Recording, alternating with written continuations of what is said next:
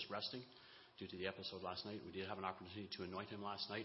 We did request some, uh, everyone's prayers, and uh, um, he is okay at this point. So please keep uh, uh Brother Bev Coates in, in your prayers. The history of the kings of Israel and Judah is an interesting one, to say the least. For those of you who were able to attend the uh, youth uh, study, the young adult study that uh, uh Pastor Davis uh, started this morning, he was he's taking you know, as a group over the course of the five studies. We are taking uh, whoever attends through the narrative of the Bible, And commencing today with basically an overview, along with the the understanding of the Abrahamic covenant. The next one will deal with Deuteronomy through the end of the kings of Israel and Judah. And the history is one that is plays a strong bearing in Scripture and in the history of mankind. Before the split into the separate kingdoms of Israel and Judah, there were four combined kings.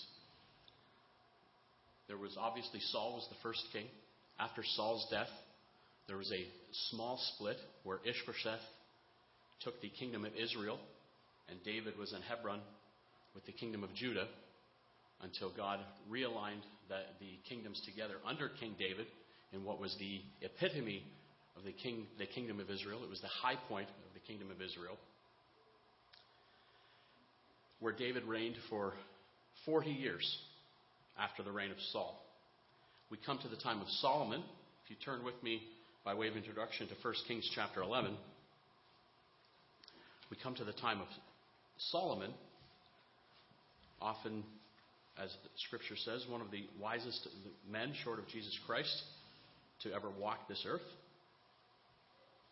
But we know that Solomon, later in life, much later in, in his life, became sidetracked. We pick it up in verse 1 of 1 Kings 11.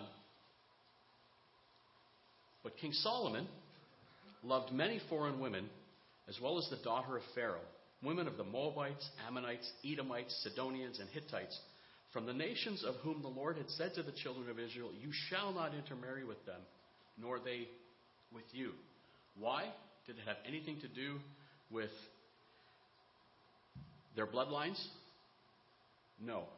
Surely they will take away your hearts after their gods. God did not want anyone in his family to be enticed by other gods. Dropping down to verse 11. Let's pick it up in verse 9. The Lord became angry with Solomon because his heart had turned from the Lord God of Israel, who had appeared to him twice and had commanded him concerning this thing, that he should not go after other gods, but he did not keep what the Lord had commanded. Therefore, the Lord said to Solomon, Because you have done this, and have not kept my covenant and my statutes which I have commanded you, I will surely tear the kingdom away from you and give it to your servant. Nevertheless, I will not do it in your days for the sake of your father David. I will tear it out of the hand of your son. However, I will not tear the whole kingdom. I will give one tribe to your son for the sake of my servant David and for the sake of Jerusalem, which I have chosen. So we know, as we proceed through the story, that when upon Solomon's death, Rehoboam became king, and part of the kingdom, most of the kingdom was wrenched away from Rehoboam. It was given to one of Solomon's generals by the name of Jeroboam, and he offered Jeroboam an opportunity to ha- to ha- have uh, the people that he that were following him be the the, the new the new Israel, where they could uh, everyone, all the nations could watch and see what they were doing and they could be an example. So the as it split into the kingdoms of Israel and Judah, Israel under Jeroboam, from Jeroboam to King Hoshea, which takes you through most of First Kings and into through the first half of Second Kings, all of the kings of Israel after the split were evil. Every single one was considered an evil king. They eventually fell captive, as we know, to Assyria during Hoshea's reign. Then we come to the other side, to the kingdom of Judah. There were 16 kings from Rehoboam to Josiah. And after those, after Josiah, there were four kings which were installed as vassals either by Egypt or Babylon, which we know, until Judah became captive to Babylon during Zedekiah's reign. Of these 16 kings, there were three types. Turn with me, by example, to 2 Kings chapter 21. There were three types of kings in Judah. In Israel, every king was evil. There was not a good king, there was not, not a good king, an obedient king for the entire kingdom, split kingdom of Israel. And for those interested in more of the story, feel free to attend the youth, young people, and otherwise otherwise engaged uh, young people. If you feel young, come to the study. It's an interesting narrative that we're going to be going through over the course of the feast. 2 Kings 21, verse 1. Manasseh was 12 years old when he became king, and he reigned 55 years in Jerusalem. Manasseh was the son of Hezekiah. We'll get to him a little bit later. And he did evil in the sight of the Lord, according to the abominations of the nation of the Lord, whom the Lord had cast out before the children of Israel. For he rebuilt the high places which Hezekiah his father had destroyed. He raised up altars for Baal, and he made a wooden image as Ahab king of Israel had done, and he worshipped all the host of heaven and served them. Dropping down to verse 16. Moreover, Manasseh shed very much innocent blood till he had filled Jerusalem from one end to another, besides his sin, by which he made Judah sin in doing evil in the sight of the Lord. Now, the rest of the acts of Manasseh, all that he did and the sin which he committed, are they not written in a book of the Chronicles of the kings of Judah? Manasseh represented one of the eight kings that were the epitome of evil. They did evil in the sight of God. They just didn't not follow God. They actually built altars for Baal and instituted foreign worship. We come to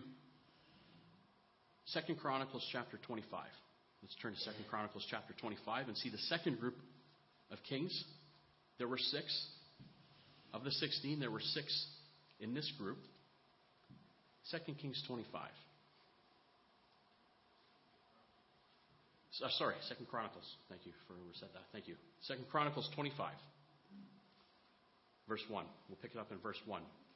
And we'll look in on the king by the name of Amaziah. Amaziah was 25 years old when he became king, and he reigned 29 years in Jerusalem.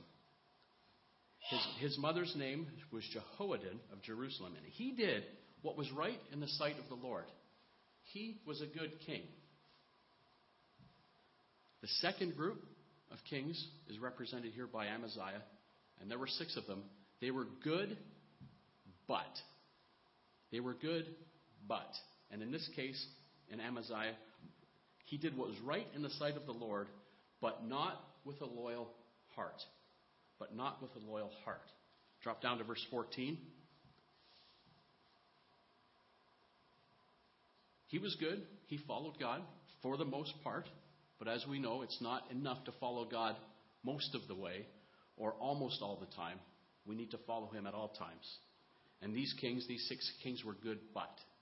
Verse 14 Now it was so, after Amaziah came from the slaughter of the Edomites, that he brought the gods of the people of Seir, set them up to be his gods, and bowed down before them, and burned incense to them. Therefore, the anger of the Lord was aroused against Amaziah, and he sent him a prophet who said to him, Why have you sought the gods of the people, which you could not rescue the people from your own hand? Good, but. Mostly good, but later in life, he scaled it back and did not follow God all the way. Another example, you can write this down in your notes, 2 Chronicles 26, was the king Uzziah. King Uzziah. Good, but. There was an instance where he burned incense in the temple himself. Sounds good, much like Solomon uh, saving, or sorry, King Saul, when he saved some of the of the animals that he was told to destroy because the people wanted to sacrifice to God. We can sometimes convince ourselves that I'm only burning incense in the temple. But it was the priest's job, it was not the king's job. Those, that is an example of good but. We can convince ourselves that it makes sense, it seems to follow in line, but you have to read God's word detail by detail and make sure we're in line with every single facet of it. And those kings, Amaziah, Uzziah were good, but. 2 Kings 18. 2 Kings 18. There were two kings that were after the heart of David, and they were good. No buts, no axioms, no corollaries, simply good. Hezekiah and Josiah. And we'll read an example of one here in 2 Kings 18. And notice that how, the, how they are described, how Hezekiah is described differently than Amaziah was described. Verse 1. Now it came to pass in the third year of Hoshea, the son of Elah, king of Israel, that Hezekiah, the son of Ahaz, king of Judah, began to reign. He was 25 years old when he became king, and he reigned 29 years in Jerusalem. And his mother's name was Abi, the daughter of Zechariah, and he did what was right in the sight of the Lord, according to all that his father David had done. No buts. No, nothing else. But he, was, he had done what was right, just as his father David had done. And remember, the whole reason that God stalled on the splitting of the kingdoms was out of respect and his promise to what David had done. And Hezekiah and Josiah, they followed after the steps of David, who we know was a man after God's own heart. The history of the kings of Israel and Judah take us from Saul through to Zedekiah, through most of through most of 1 Samuel, 2 Samuel, 1 Kings, and 2 Kings, spanning approximately 466 years. Judah falls under the captivity of Babylon from about 586 to 539 BC, when Persia, under the rule of Cyrus, defeated Babylon and began to allow captives to return to their native homelands to set their lives back up. While they were still captive to the Persians, there was some freedom to be Jews. There was freedom to follow God. In fact, they paid for a lot of the reestablishment of temples. As they were transitioning out of Babylon, returning to their homelands, they did so under the tutelage of a man named Zerubbabel. He was the governor of Judah, which was in, he was installed so by the king of Persia. He was the grandson of the second to last king of Israel, one of those four vassals I had briefly mentioned by the name of Jehoiachin. And he led the first group of Jews back into Jerusalem. There was approximately, Scripture tells us, there was 42,360 Jews that returned back in this first return to Jerusalem. So let's pick up that story in Ezra chapter 3. Ezra chapter 3.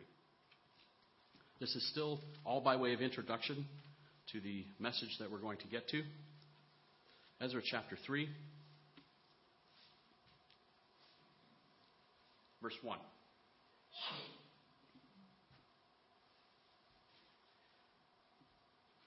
And when the seventh month had come, and the children of Israel were in the cities, the people gathered together as one man to Jerusalem. Then Joshua, the son of Jozadak, and his brethren the priests, and Zerubbabel, the son of Shealtiel, and his brethren, arose and built the altar of the God of Israel to offer burnt offerings on it, as it is written in the law of Moses, the man of God. Through, though, through, though fear had come upon them because of the people of those countries, they set the altar on its bases and they offered burnt offerings on it to the Lord, both the morning and the evening burnt offerings. And they also kept the Feast of Tabernacles, as it is written, and offered the daily burnt offerings in the number required by, by ordinance for each day, which Pastor Davis walked us through in his offertory message. So they get back, they find out about the law of God, and their immediate reaction is to build an altar. We can't get everything else built, but let's build an altar so we can follow God's law worship and offer offerings and keep the Feast of Tabernacles. So they began to worship God through festival keeping. And by extension, of course, Sabbath keeping. Drop down to verse 8. Now, in the second month of the second year, so six to seven months later,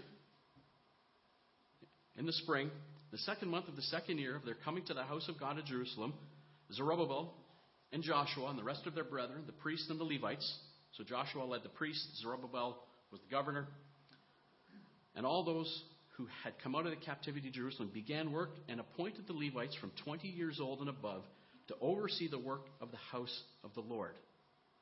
Then Joshua, then Joshua with his sons, Kadmiel and the sons of Judah, arose as one to oversee the workings of the house of God, the son of Henadad with their sons and the brethren and the Levites. And when the builders laid the foundation of the temple of the Lord, the priests stood in their apparel with trumpets, and the Levites, the sons of Asaph, with cymbals to praise the Lord, according to the ordinance of King of David, king of Israel. And they sang responsively, praising and giving thanks to the Lord, for he is good, for his mercy endures forever toward Israel. Then all the people shouted with a great shout when they praised the Lord, because the foundation of the house of the Lord was laid. Six months, six to seven months previous, they'd kept the Feast of Tabernacles with just an altar. Just, before, just uh, as they finished the, the, uh, the spring holy days, the Passover, they lay the foundation. And there's rejoicing throughout Jerusalem because the foundation of the, temp- of the temple has been laid. And then resistance sets in. Resistance from the outside plagues them and delays the completion of the temple chapter 4. Now, when the adversaries of Judah, verse 1, and Benjamin heard that the descendants of the captivity were built, were building the temple of the Lord God of Israel, they came to Zerubbabel and the heads of the fathers' houses and said to them, Let us build with you, for we seek your God as you do. And we have sacrificed to him since the days of Esarhaddon, king of Assyria, who brought us here. But Zerubbabel and Joshua and the rest of the heads of the fathers' houses of Israel said to them, You may, may, you may do nothing with us to build a house for our God but we alone will build to the Lord God of Israel, as King Cyrus, the king of Persia, has commanded us. Then the people of the land tried to discourage the people of Judah. They troubled them in building, hired counselors against them to frustrate their purpose all the days of Cyrus, king of Persia, even until the reign of Darius, king of Persia. So we have, we have delays, uh, delaying the building of the temple, bowing to pressure from those who are trying to delay the workers from continuing all the way until the reign of Darius, king of Persia, which was in 521 BC. Some 17 or 18 years later, from 539, when they, when they were first allowed back in, six months later into the second year, they build the foundation, there's rejoicing, and then the building stops for 18 years. Stops. Stops. Just a foundation. Can you imagine? We all live in different areas where new houses are built. Can you imagine just a foundation for 18 years and nothing else. Chapter 5, verse 1. Then the prophet Haggai and Zechariah the son of Iddo, prophets, prophesied to the Jews who were in Judah and Jerusalem in the name of the God of Israel who was over them. So Zerubbabel and Joshua rose up and began to build the house of God, which is in Jerusalem, and the prophets of God who were with them helping them. 18 years later, they finally start to build. Why did they finally start to build? The answer is in the prophecy to Haggai. Please turn there with me. The first two verses of, that, that we just read in Ezra say that Haggai and Zechariah came along, and all of a sudden everybody started to build. That's a really small encapsulation of the prophecies to Haggai, from Haggai. Let's turn to Haggai. Haggai is a name which derives itself from the Hebrew word for festival, which is Hag. Happy feast, Hag Sameach.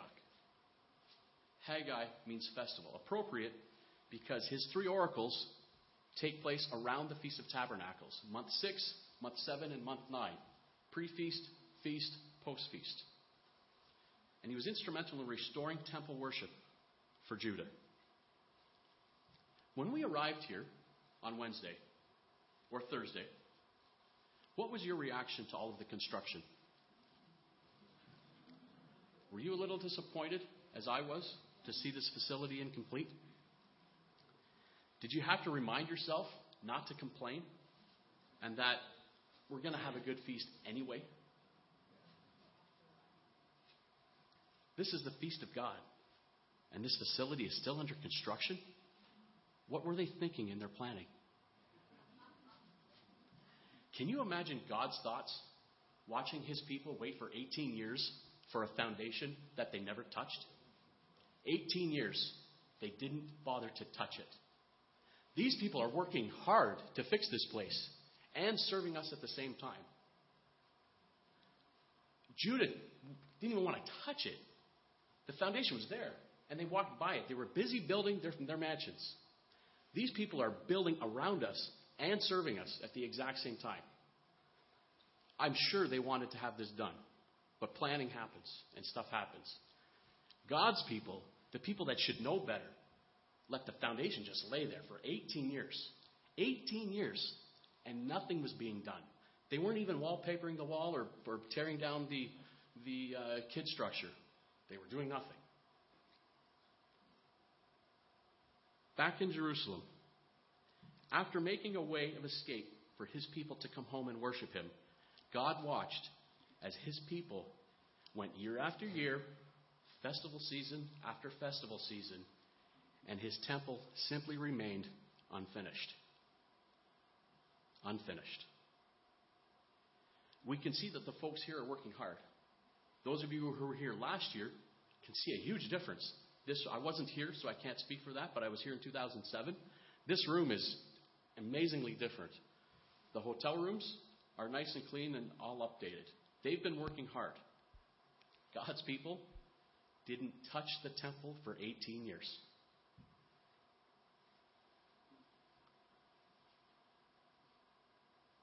The foundation lay dormant and untouched, and no one seemed to care.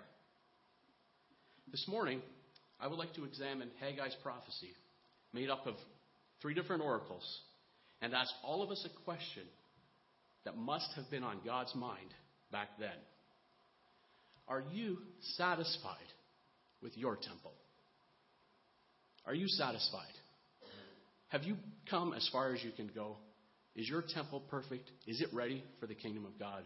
Are you satisfied with your temple? When we fall on our knees in prayer, when we examine ourselves, when we look in the mirror, can we confidently tell God that we're done? That this is as good as it's going to get? Are we satisfied? Let's look at what God said to the people of Jerusalem in Haggai. Haggai chapter 1.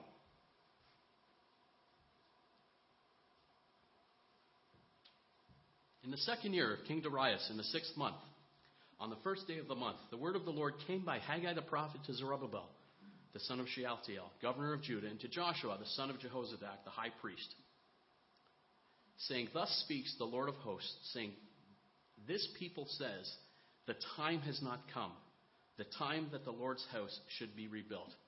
It is not time yet for us to touch the temple. We've got other things to do. It's, it's been 18 years, and I'm just not feeling it yet.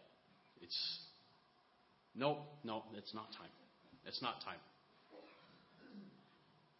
Then the word of the Lord came by Haggai the prophet, saying, Is it time for you yourselves to dwell in your paneled houses, and this temple to lie in ruins? You're building your house, and you don't care about mine? Now, thus, therefore, thus says the Lord of hosts Consider your ways. You have sown much and bring in little. You eat, but you do not have enough. You drink, but you are not filled with drink. You clothe yourselves, no one is warm. And he who earns wages earns wages to put it into a bag with holes. Thus says the Lord of hosts Consider your ways. Go up to the mountain and bring wood and build the temple, that I may take pleasure in it and be glorified.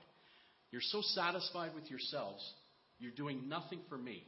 And yet, while you're completely self trying to satisfy the self, you're not even happy while you're doing it.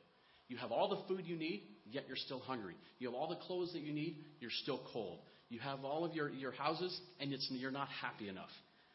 And my, te- my temple has lay, been laying here for 18 years, and you haven't even cared to lay a brick. You looked for much, continuing verse 9, but indeed it came to little.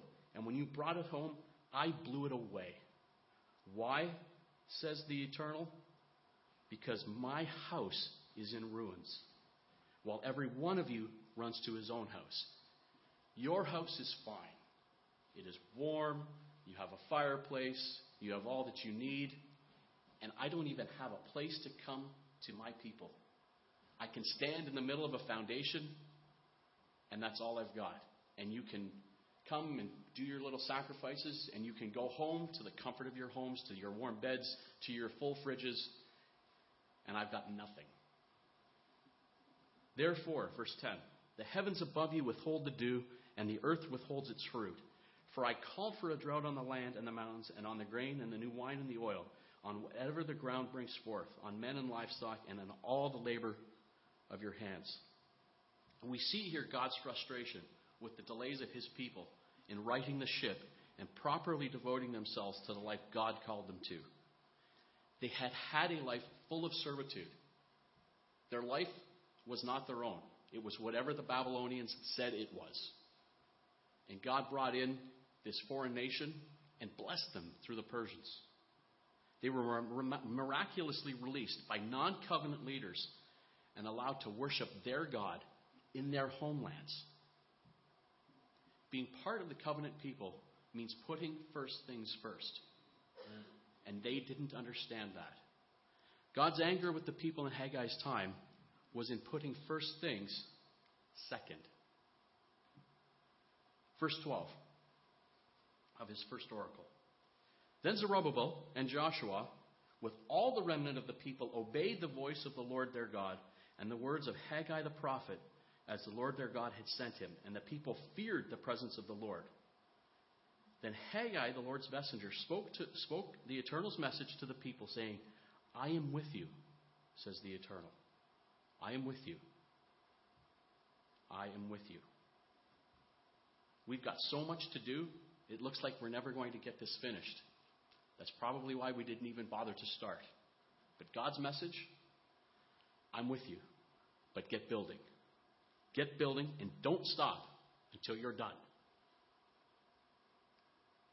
So the Lord, the Eternal, stirred up the spirit of Zerubbabel, the son of Shealtiel, governor of Judah, and the spirit of Joshua, the son of Jehozadak, the high priest, and the spirit of all the remnant of the people. And they came and worked on the house of the Eternal, their God, on the 24th day of the sixth month in the second year of King Darius. Eighteen years later, three weeks or so after God first inspired Haggai to start speaking, they finally got the message with some comfort, comforting words from God saying, I'm with you. I will be here.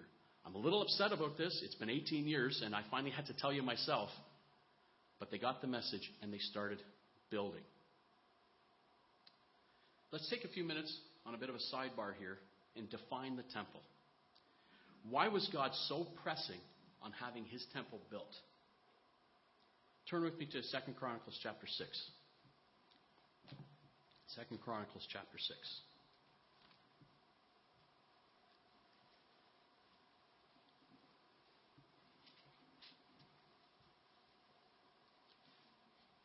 And we'll pick it up in verse 18. What is a temple? What is a temple?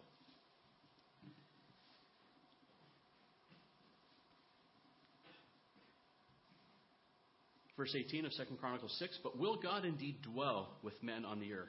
Behold, heaven and the heaven of heavens cannot contain you. How much less this temple which I have built? We're now in the referring here to when Solomon built the first temple, and this is part of his prayer of dedication to the eternal his God. Yet, verse 19, regard the prayer of your servant and his supplication, O Lord my God, and listen to the cry that the prayer which your servant is praying before you, that your eyes may be open toward this temple day and night, toward the place where you said you would put your name, that you may hear the prayer which your servant makes toward this place, and you may hear the supplications of your servant and of your people of Israel when they pray toward this place. Hear from heaven your dwelling place, and when you hear, forgive. Let's skip forward to chapter 7. We won't take the time, but you can on your own time read through his entire prayer of dedication. But we'll pick it up in verse 1, chapter 7. When Solomon had finished praying, fire came down from heaven and consumed the burnt offering and the sacrifices, and the glory of the Lord filled the temple. And the priests could not enter the house of the Lord because the glory of the Lord had filled the, Lord, the Eternal's house. When all the children of Israel saw how the fire had came down and the glory of the eternal on the temple, they bowed their faces to the ground on the pavement and worshipped and praised the eternal, saying, For he is good, for his mercy endures forever. From the time Israel left Egypt, God provided a physical focal point for his people to relate to a place where God dwells on this earth. We are physical beings, and we need a bit of help.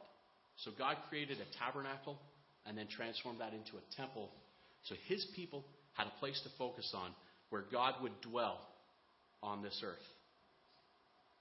This provided a place for the priesthood to offer sacrifices. We heard expounded to us in the offertory message that these sacrifices were all part of God's system of teaching, that one feeds the other.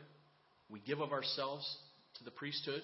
The priesthood would partake of these sacrifices, not to get fat and, and be lazy, but to nourish and get busy doing what they needed to do to nourish the people.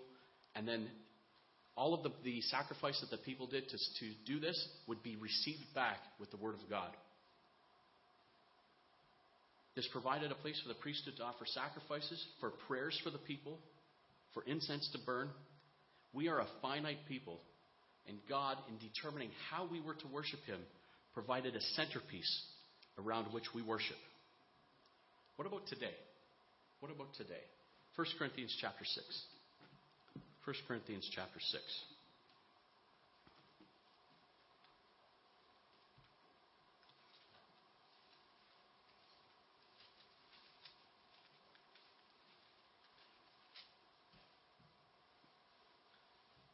Verse 12.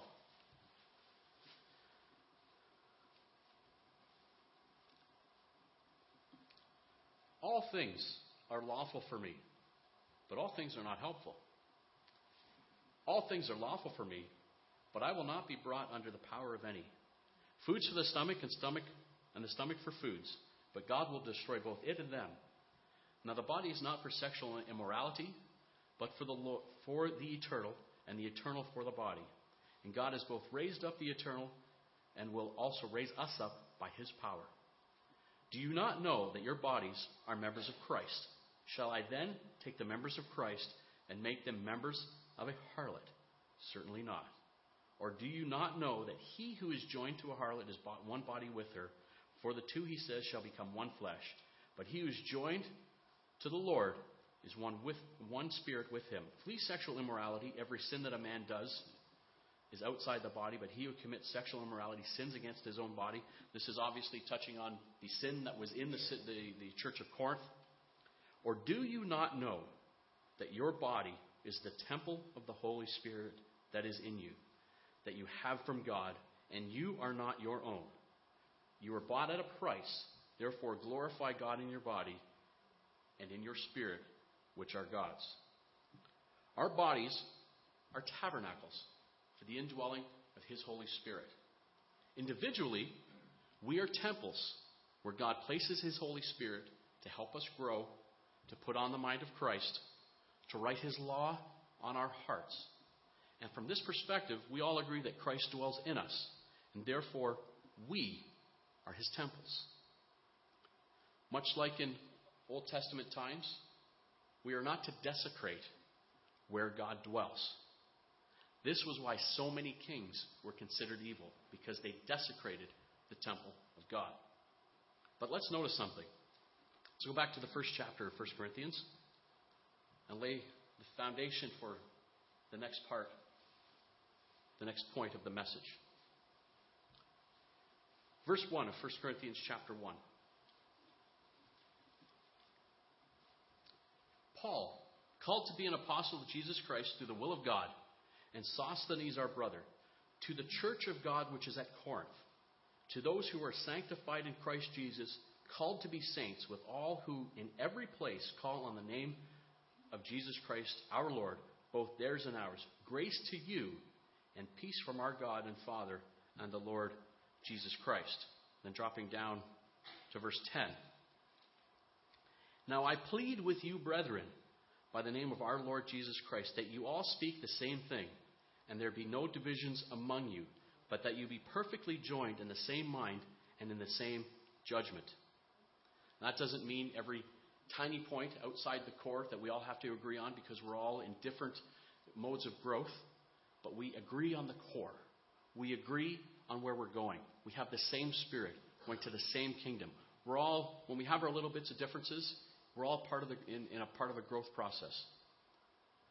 But this was written to the church as a group. We see that in where he said in verse 1, 2, and 3 to the church of God.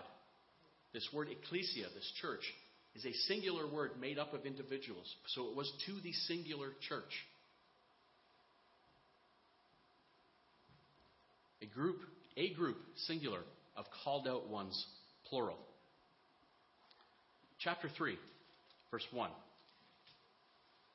And I, brethren, a single word encapsulating all of the people in the same vein as this word ecclesia, a group, singular, of called out ones, plural, could not speak to you as to spiritual babes, but as to carnal and as to babes in Christ. So his message is to the church as a whole, to the individuals that are part of this body.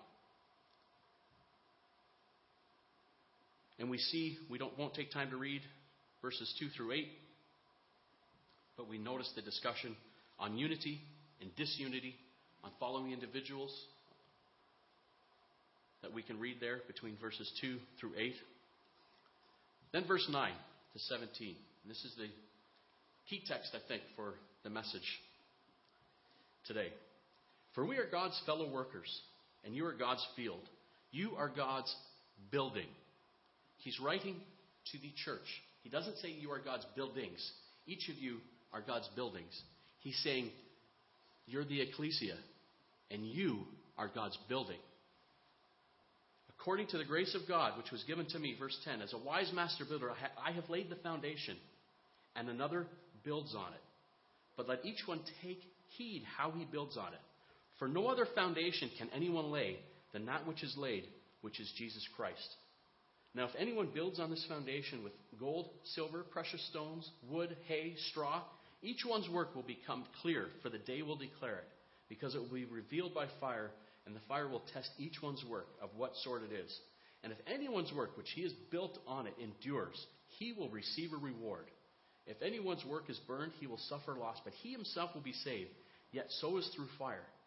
Do you not know that you are the temple of God, and that the Spirit of God dwells in you? And remember who he's writing to. He's writing to the ecclesia, the group of called out ones. You are the temple, he says. And the Spirit of God dwells in you. Yes, we are temples. Our bodies are temples. And that is important because in each, within each one of us, the Holy Spirit resides. But as a community, we are also God's building. We are the temple as well.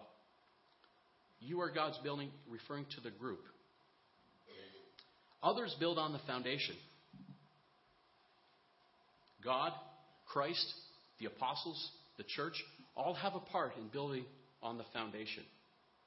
And notice in verse 11, we read there, but let's look at it again. For no other foundation can anyone lay than that which is laid, which is Jesus Christ. Jesus Christ is our foundation. But even a perfect foundation is incomplete. The foundation laid dormant for 18 years, and it was not good enough. Jesus Christ is our foundation. And yet, if, if our temples are not finished building, even a perfect foundation like Jesus Christ makes us incomplete because it is not the end of the story. We must finish that temple that, is, that has, was laying dormant for 18 years. We must finish that work. Is our temple finished? Are we happy with the foundation? Is there work to be done? We build and ready ourselves individually, but not to that end. Readying ourselves individually is not the end of the story. We ready ourselves individually so that the church community we are part of flourishes, so that we can serve others who are called into it. We have some folks here that raised their hand yesterday that said this was their first feast. Our friends Dan and Gloria Turner. This is their first feast. They are brand new to the faith. Dan is in his 70s and came across God's truths, and they have embraced them within the last year. What if the Windsor congregation was not around with people to welcome them into a safe place to worship, every week with people to call upon, with relation, to build relationships with during the week. What if they were not there for Dan and Gloria? What if they weren't there? They would be different people. The temple is the community. We need each other. This is God's building.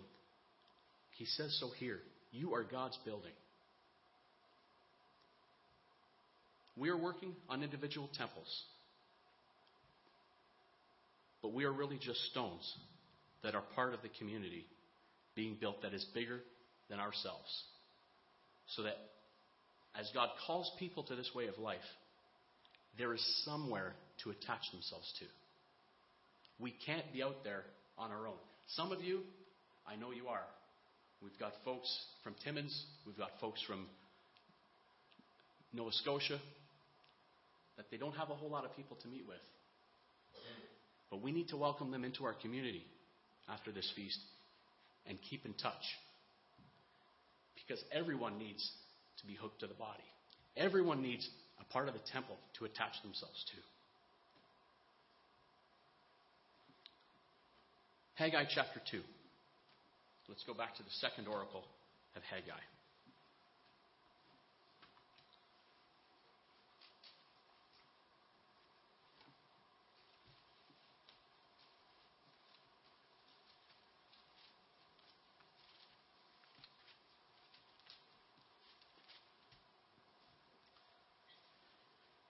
Verse 1.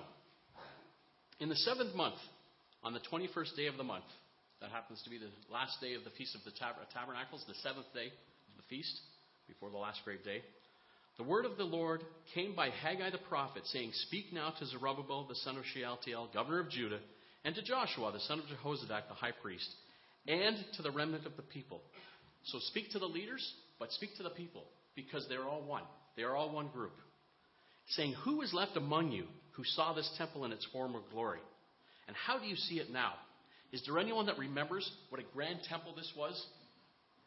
What does it look like now? In comparison with this, is this not in your eyes as nothing?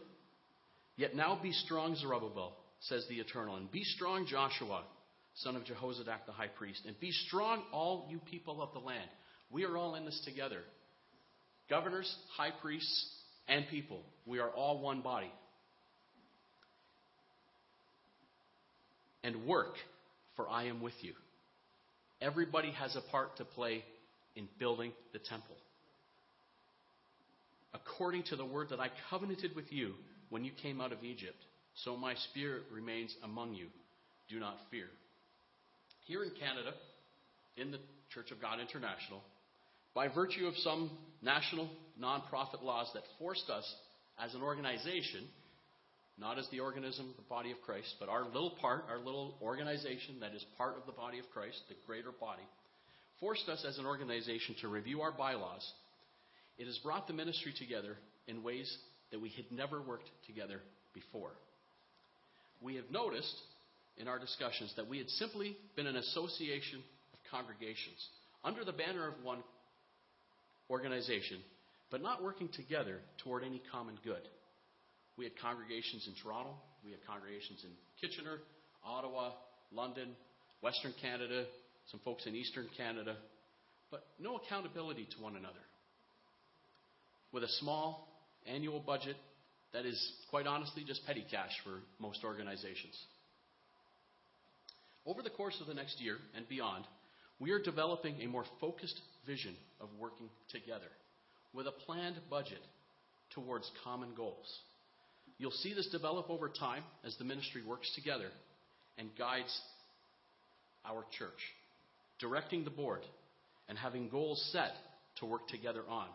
Because there is still work to do. When our Savior comes back, He must find us working. He must find us doing something. And it will take a group effort from all of us to do it. As this develops, we will be working together toward common goals and visions. But it will take all of us to do it. Haggai, Zerubbabel, Joshua, and Zechariah could not build on their own. We all build together. Verse 6, Haggai chapter 2. For thus says the Lord of hosts Once more, it is a little while. I will shake heaven and earth, the sea and dry land, and I will shake all nations, and they shall come to the desire of all nations. And I will fill this temple with glory, says the Lord of hosts. The silver is mine, and the gold is mine, says the Lord of hosts. The glory of this latter temple shall be greater than the former temple, says the Eternal. And in this place I will give peace, says the Eternal. There is only so long that God will allow the building process to go on, individually and collectively. There's only so long before the desire of nations must come. Continuing on in the third oracle, verse 10. On the 24th day of the ninth month, a couple of months after the end of the feast, in the second year of Darius, the word of the Lord came by Haggai the prophet, saying, Thus says the Eternal. Now ask the priests concerning the law, saying, If one carries holy meat in the fold of his garment, and with the edge he touches bread or stew, wine or oil, or any food, will it become holy? Then the priest answered and said, No. And Haggai said, If anyone, if one who touches is unclean because of a dead body touches any of these, will it be unclean? So the priest answered and said, It shall be unclean. So Haggai answered and said, So is this people, and so is this nation before me, says the Eternal, and so is every work of their hands, and what they offer there is unclean. And now carefully consider from this day forward, from before stone was laid upon stone in the temple of the Eternal, since those days when one came to a heap of twenty ephahs, there were but ten. When one came to the wine vat to draw out fifty baths from the press, but there were but twenty. I struck you with blight and mildew and hail and all the labors of your hands, that you did not turn to me. I have been trying to get your attention for 18 years, and you have been ignoring me. You haven't been paying attention. You didn't even know it was me doing this to you. Consider now from this day forward, from the 24th day of the ninth month, from the day that the foundation of the Lord's temple was laid, consider it. Is the seed still in the barn? As yet the vine the fig tree, the pomegranate, and the olive tree have not yielded fruit. But from this day, I will bless you. As we build, corporately, organizationally, but as we build the family of God, I can only speak for CGI out of respect for our friends from United. We know they're doing a work as well, and we're all part eventually of this greater work. We will all walk into the kingdom of God, not under our corporate banners, but we will walk that holy highway hand in hand towards the kingdom of God. But while we are here, we have work to do. Whether it be in Windsor, whether it be in Tyler, whether it be in Nova Scotia, Newfoundland, Toronto, Ottawa, London, Burlington, or Kitchener. We all have work to do as part of the temple of God. As we build, we must never regress as Israel did during so many generations. We build we dig in, we build again. We never regress. We cannot regress.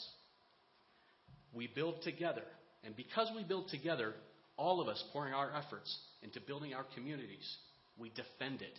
We defend truth. We defend love. We defend safety. Our, our communities need to be a safe environment for people to come. When people, new people walk in, as Dan and Gloria did, they found a safe place to worship they found people that loved them.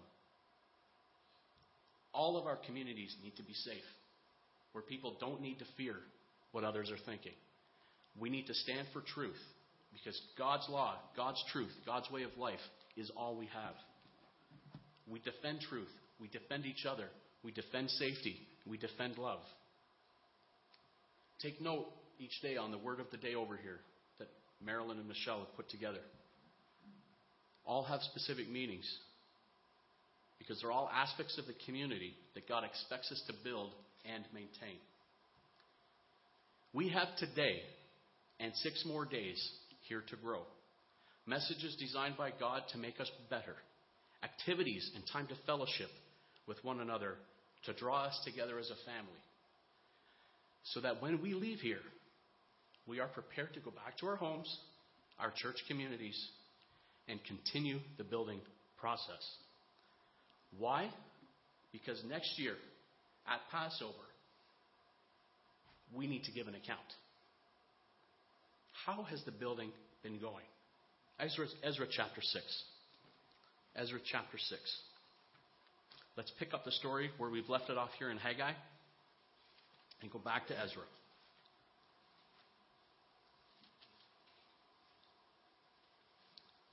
If we leave here and are not encouraged and incited to grow, to build, then we've wasted God's time. Next year at Passover, when we examine ourselves and our communities, we need to give an account of how we did. Ezra chapter 6, verse 14. So the elders of the Jews built, and they prospered through the prophesying of Haggai the prophet and Zechariah the son of Iddo. And they built and finished it according to the commandment of the God of Israel, and according to the command of Cyrus, Darius, and Artaxerxes, kings of Persia. Now the temple was finished on the third day of the month of Adar, which was in the sixth year of the reign of King Darius. Then the, the children of Israel, the priests and the Levites, and the rest of the descendants of the captivity celebrated the dedication of this house of God with joy. So they started, they finally got kicked into action in the second year of Darius, and it took four years to finally build the temple and finish it. Verse 17, and they offered sacrifices at the dedication of this house of God 100 bulls, 200 rams, 400 lambs, and as a sin offering for all Israel, 12 male goats, according to the number of the tribes of Israel.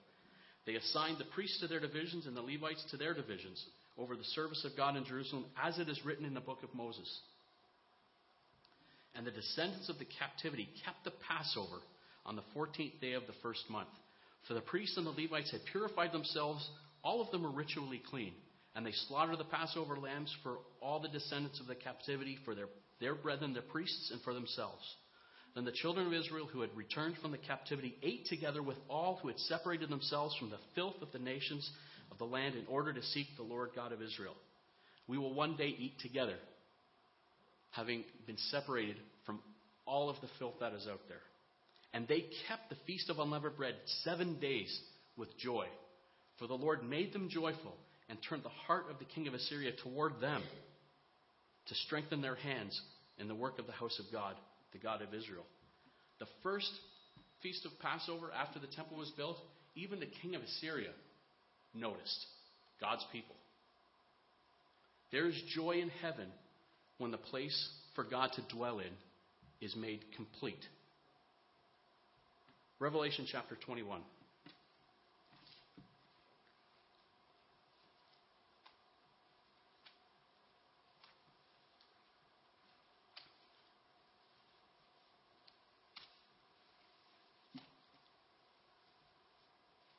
Verse 1.